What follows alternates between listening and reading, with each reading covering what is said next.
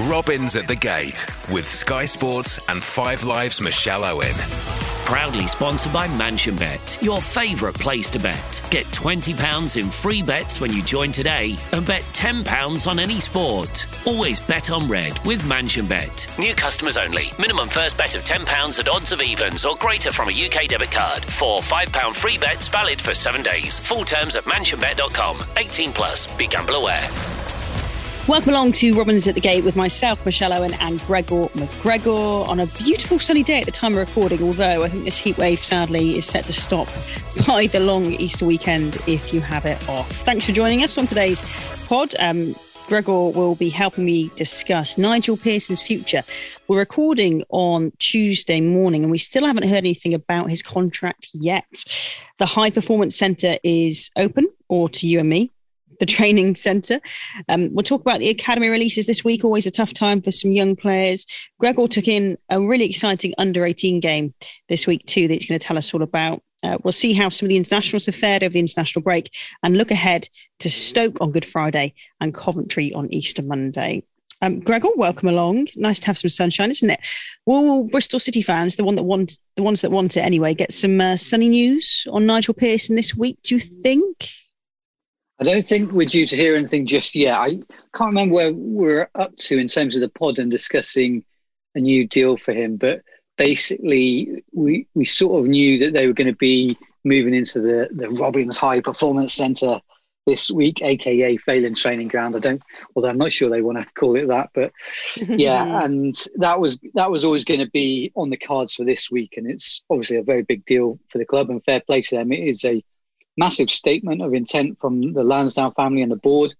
Um, a great asset for the club, for fantastic facilities. If you think about your office and where you go to work every day, then to have it all upgraded and lovely and modern and all the, the latest tech, etc., the best facilities, then it does make a huge difference, I think. The club believe it's going to make a massive difference in terms of bringing their academy over from SGS. Mm. I remember Lee Johnson saying to us a year ago that if you imagine the young guys coming off the pitch at the end of their training session and they maybe bump into some of the senior players, they can then instantly ask them for advice.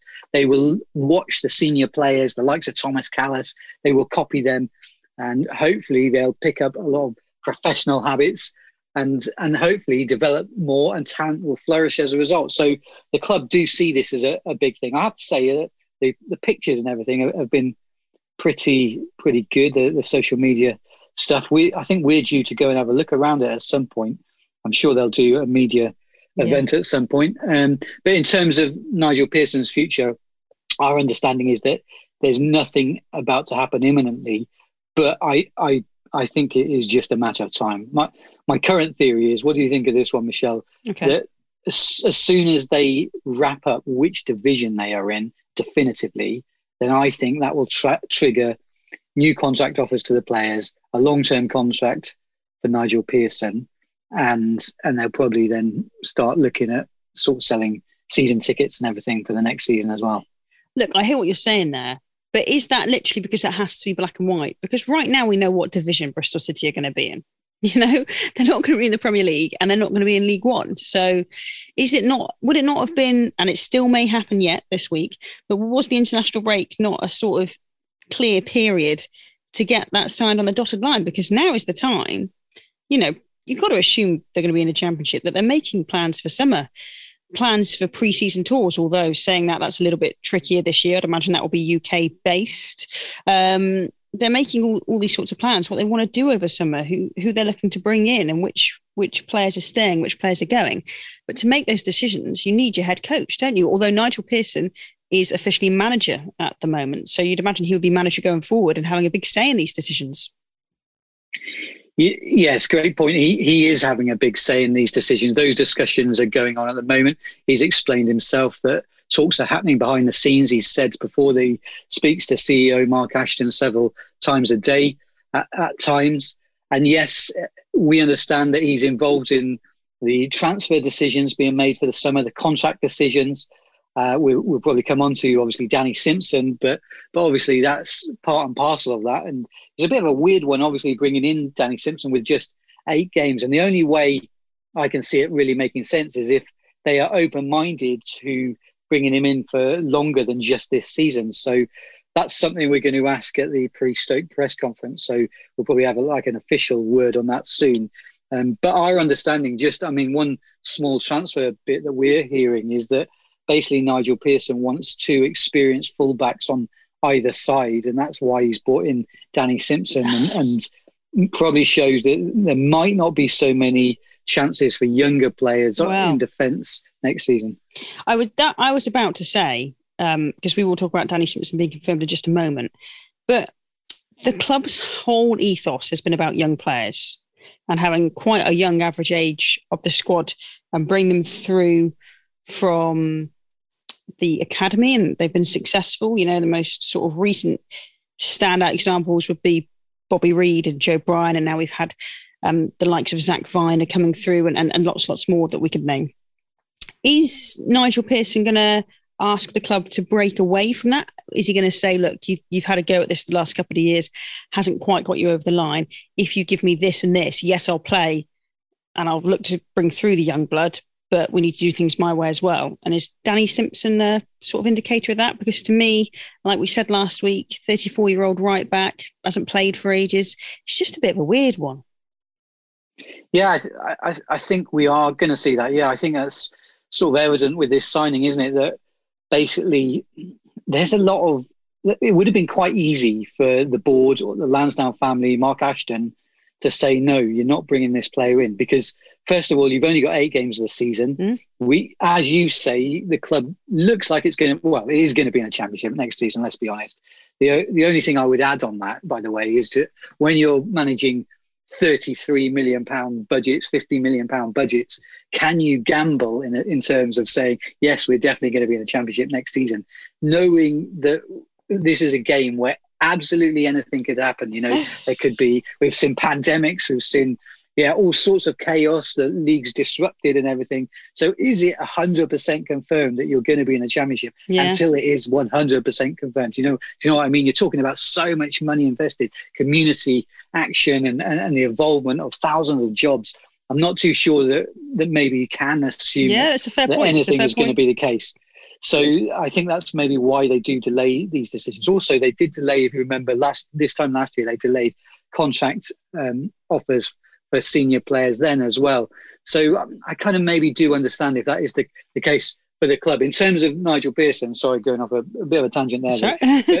in terms of, as usual, uh, in terms of Nigel Pearson though, and the ethos of the club, he he he mentioned that word when he when he signed yeah. up. He said that he believed in what the club is doing in terms of uh, they want to bring through this talent. They've we've seen it this season, haven't we, with Semenyo, Bakinson, and Vyner all breaking through. Other guys on the cusp of it as well and and there's plenty more to come as well. We're going to get onto that, yeah. and yeah, he he is embracing that. But it's evident from the Danny Simpson signing, and of course, there's been a there's been a bit of um, reaction against that with obviously the Women's Aid um, national charity coming out and speaking out against that transfer. Sure, we'll come on to that in a second. But, wow, but there's yeah. so much there's so much where the club could have said you're not you're not bringing this player in, but that they've allowed that to happen shows that Nigel Pearson has got significant support here, and that the club are willing to back him. And it does show that he's going to try and mix and meld, a bit like Dean Holden did. To be fair, those older players bringing the experience to to augment the, the, the young players coming through. Yeah, and maybe that's the blend we could see going forward. Really good point, Gregor. Um, we've, we've got to mention this. Um, so what's happened is Bristol City have signed Danny Simpson, and Women's Aid have terminated Bristol City's partnership with the club because of that. Um, now, Danny Simpson won the Premier League in 2016, you remember, with Leicester. And he was convicted six years ago for assaulting his then partner. Um, so this this happened a few years ago and he was found guilty of assault at Manchester Magistrates Court, and he served a period of 145 hours of community service. He spent last season at Huddersfield Town, and of course Nigel Pearson um, knew him before. But Women's Aid have now decided not to use Bristol City in any of their campaign materials because of Danny Simpson's previous conviction. This is quite big stuff, Gregor. You know, um, and where where do you stand on this? Because it's it's quite a difficult thing to speak about, and I understand that. But Women's Aid basically saying, you know, there's there's no two ways about it. They, they won't support Bristol City. Um, and the camp, just to be clear, Bristol City they have been removed from Football United against domestic violence and their campaign materials. Um, this is let's just read the tweet, Gregor, just before I get your thoughts. It said Women's Aid to remove Bristol City from Football United against domestic violence campaign materials following the announcement of convicted domestic abuse perpetrator Danny Simpson for the remainder of the 2021 season. And if you want to read the statement on this, it's at Women Women's Aid website. Um, yeah, it's it's a very difficult situation, but Women's Aid, they are what they stand for, Gregor. Yeah, you're right. It's a difficult one. It's um, a Bristol-based charity, and it's a, a very powerful statement, isn't it? Mm. The way I look at this is, and I can see it from both perspectives, and it, I think it comes down to the individual, doesn't it? Where do you stand on um, bringing in a player who's got a, a previous conviction that many fans are pointing out does not fit with the the sort of um, uh, image that Bristol Sport and Bristol City wish to which, convey. Yeah, which, by the way, Gregor has always been about, and I know Lee Johnson, Dean Holden talked about it, good people and their morals. And and I'm not I'm not going to speak for Danny Simpson, you know, and what's happened since then, but it, it is an interesting signing in that sense that they've Dean Holden was very much about people's morale and their personality, wasn't he? But Nigel Pearson has this relationship with him, and you can't deny that's a big part of him coming into the club. Absolutely, it's it's an uneasy fit. It's it's a little bit jarring, isn't it, with with what's gone on before? If you remember, a couple of years ago, Mark Ashton had a um, was showing off a big red um, sort of Bible book that they give to every new signing at the yeah. club, and in that they have um, a lot of um, instructions on what's acceptable at the club, what's not. And they, you're right, they've they've been very explicit in explaining that they only want certain types of character. They've got a culture that they believe is right at the club, and they won't, and they don't want to upset that at all. And yeah, with Danny Simpson coming in, then then there's questions to be asked. But on the other hand, you have to say that this is a conviction from several years ago. Mm-hmm. And also, does a person, once they've served their time, do they not deserve a second chance? Are they not um, able to move on with their life? Mm-hmm. Should they forever be by be stained by something that they've done in the past. And and I do think it does come down to your your individual individual beliefs on on this and and and how you see it. I've seen plenty of fans argue either way on it, and and some people, some fans have parceled this up with what we were saying before in terms of that you've only got eight games left of the season, so it, it is so strange for that reason as well. And as I was saying before, I just think this actually this actually speaks a lot of volumes for the, the board and how much they're supporting Nigel Pearson. In a way, I think it's, it's a good thing for the fans in terms of Nigel Pearson looks like he's going to get full back in here. And when you couple that together with what we've said before about there is room to spend this summer, it, it really shows that maybe Bristol City are, are really going to go for it. In terms of the moral side of it, and yeah, ethics, that's, that's obviously a big thing for us in, in journalism, then yeah, there, there are a few questions there. It's something we're going to be asking uh, the manager on later this week at the pre-Stoke press conference. And and yeah, I, would like to certainly hear from Nigel Pearson his thoughts on, on the subject and, and and what he makes of the signing and why he's brought him brought him in um, exactly. Yeah, we uh, hope to get some more on that from Nigel Pearson. Um, moving on to the under 18s game, you took in England against Wales. or It should be Wales v England because it was in Wales. Um, and some real exciting young prospect linked with Bristol City as well. Gregor, tell us what you saw. This was on Tuesday afternoon. Tuesday afternoon, wasn't it? Yeah, we are actually recording. Yep. No, what day is it today? This is the thing with lockdown, guys. I get confused. It's Tuesday today. Tuesday. It's Monday. Monday. You watched them on Monday. Um, how was it? Yeah, good. You're making me confused there, Michelle. and, yeah, and yeah, it was Wales under 18s against England under 18s. And there was a lot of Bristol City interest actually in the game, not just the players on the pitch. Both the managers of, of the national respective sides were former Bristol City players. Rob Edwards, former fullback, and, and Kevin Betsy, who's who's been aware of the talent at Bristol City for quite a, a long time. I managed to speak to him myself after the game to ask him about that. I believe he was keeping an eye on some players such as Zak Vyner previously. He also called up uh, Eamon Ben Arous a year ago to the England under 17s, and he's now called up Alex Scott. And he was my, my main point of interest on Monday afternoon because he played really brilliantly. He, he only came on in the second half, but England switched their entire team at half time. So everybody got 45 minutes. Mm-hmm. He was as good as anyone. The, the standout player was probably Liam Delap, the Manchester City forward, who is an outstanding prospect. But he was your typical, Delap was your typical sort of bustling, powerful forward that the defenders couldn't deal with. Whereas Scott was the orchestrator and he just played so many brilliant passes that you don't see from players of that age very often. Just really well weighted first time passes that kept um, moves alive, very intelligent passes to, to keep possession of the ball. There were some lovely through balls that bisected, bisected the Welsh back four to release Delap. There was a, a couple of really great oh, long passes. Talent. He, yeah, and, and Scott really did not look out of place at all. I I think he was a, a genuine contender for man of the match afterwards, and I know um, a lot of people were, were were impressed with him. We I think we've spoken about him before on the podcast, and we've said that he this is the guy who I mentioned, and we've had people inquiring with us to find out more information about him. So he is someone who, uh, that a lot of people um, are aware of, and I think we're going to hear a lot more from him. But just also, I should mention two guys making their debuts for Wales under 18s as well. That was Harry Leeson and Zach Bell. Both those guys came off, so he came on in the second half as well, and they played as the, uh, the Welsh wing backs down uh, either side, and they both had quite good games as well. Zach Zach Bell was in, um, involved in some feisty challenges at the end, and, and Harry Leeson he was playing on the left, but normally he plays on the right, and um, he showed some good uh, moments going forward as well.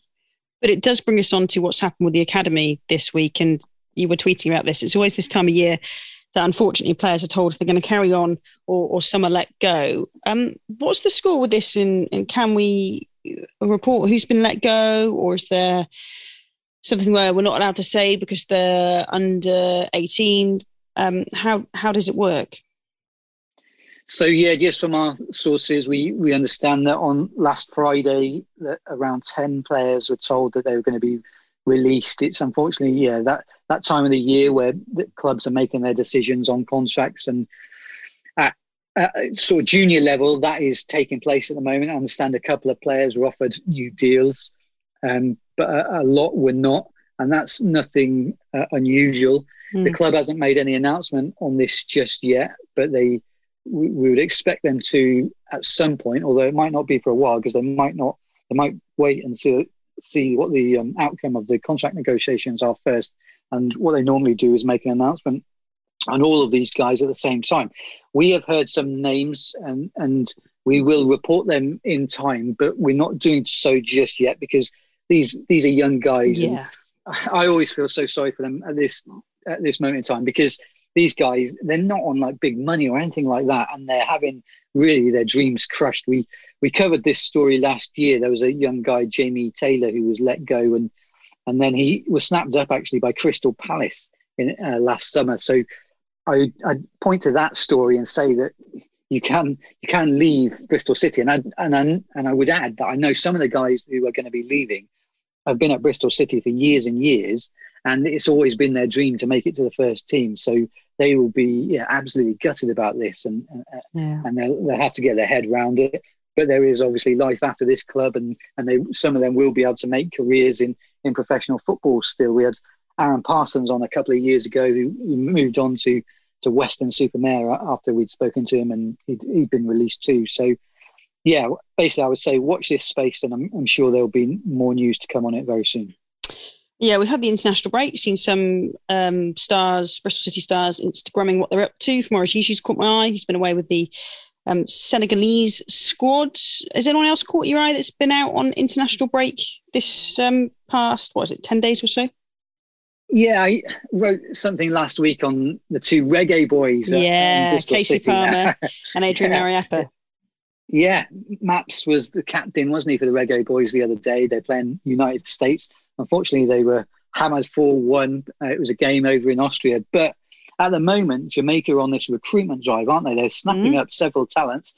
Kasey Palmer, as we reported recently, is, is he was in the process of getting his Jamaica passport. He's managed to speed that up, and yeah, he's, he was involved the other day, so he's he's joined Maps in in that, and yeah, those guys will be hoping that Jamaica can get some form together and that they might end up playing at the World Cup eventually. Yeah, really exciting. Um, any news on what's been going on with Thomas Kalas? He fell on his hip really awkwardly in the last game, which was pretty nasty um, and wasn't um, happy. He withdrew from international duty as well. Um, Callum O'Dowda didn't go off with with Ireland either. Um, any news on that? Because I know there has been some boosts ahead of the Stoke game, which we're about to preview. That Tommy Rowe has um, said he's fit, and Jada Dasilva's back training too.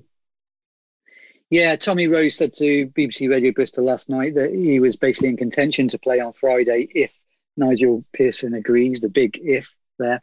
Um, the other guys we don't know too much on just yet. The club is due to give updates tomorrow at pre uh, Stoke press. However, what I would say is I was eagerly, um, eagerly and eagle-eyed uh, looking, uh, looking through the social media posts from the club as they sort of launched their new training ground mm. um, coverage this week. Trying to, trying to see players, who's about.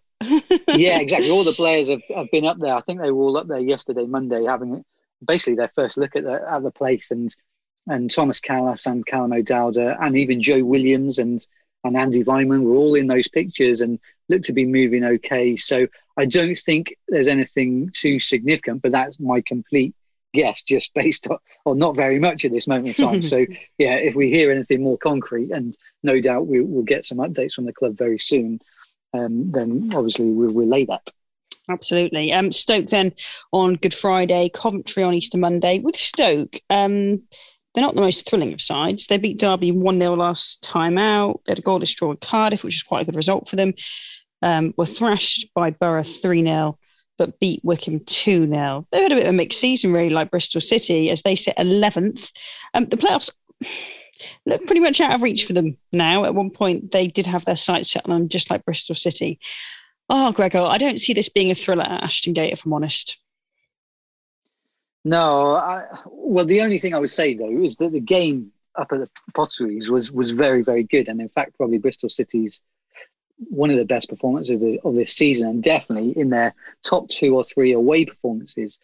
But sometimes it can go very differently at Ashton Gate, as as we've seen. That's the, that's what I'm. T- yeah, this is what I mean. I mean, Bristol City won two 0 at Stoke uh, end of September, wasn't it? But this this curse at Ashton Gate, record number of games beaten at home, it's got to end soon. And I asked Nigel Pearson, have you spoken about it? He's like, yeah, of course we've spoken about it, but it's not that simple, is it? You know, you've got to work out what it is, and it's not all under him at all. So, you know, I look ahead to the Coventry game on Monday, and I feel more excited about that potentially. Um, but the Stoke one, is this a good game to try and break that? I mean, they're a hard team to break down, Stoke are. If you look at their last lineup as well, um, John Obi Mikel sitting in midfield uh, with Joe Allen, uh, James Chester as well, Danny Batth playing sort of right centre back on the left, uh, sorry, left centre back. It's a, uh, it's a solid team, isn't it? Hard to get past. It is. I think they've suffered a blow, haven't they, with Joe Allen going off for, yeah, for, for Wales, Wales yeah. day. Good point. So yeah, they might be sure of, of his experience in the middle, although he picked up that red card in a couple of years ago against Bristol City, so he's not always had the best games against the Robins anyway. I I think you're right. I think it's going to be a close game at Ashton Gate, but I'm with you, and I just feel that this run has to end at some point. They're not going to they're not going to carry on losing at home. It just doesn't happen in football.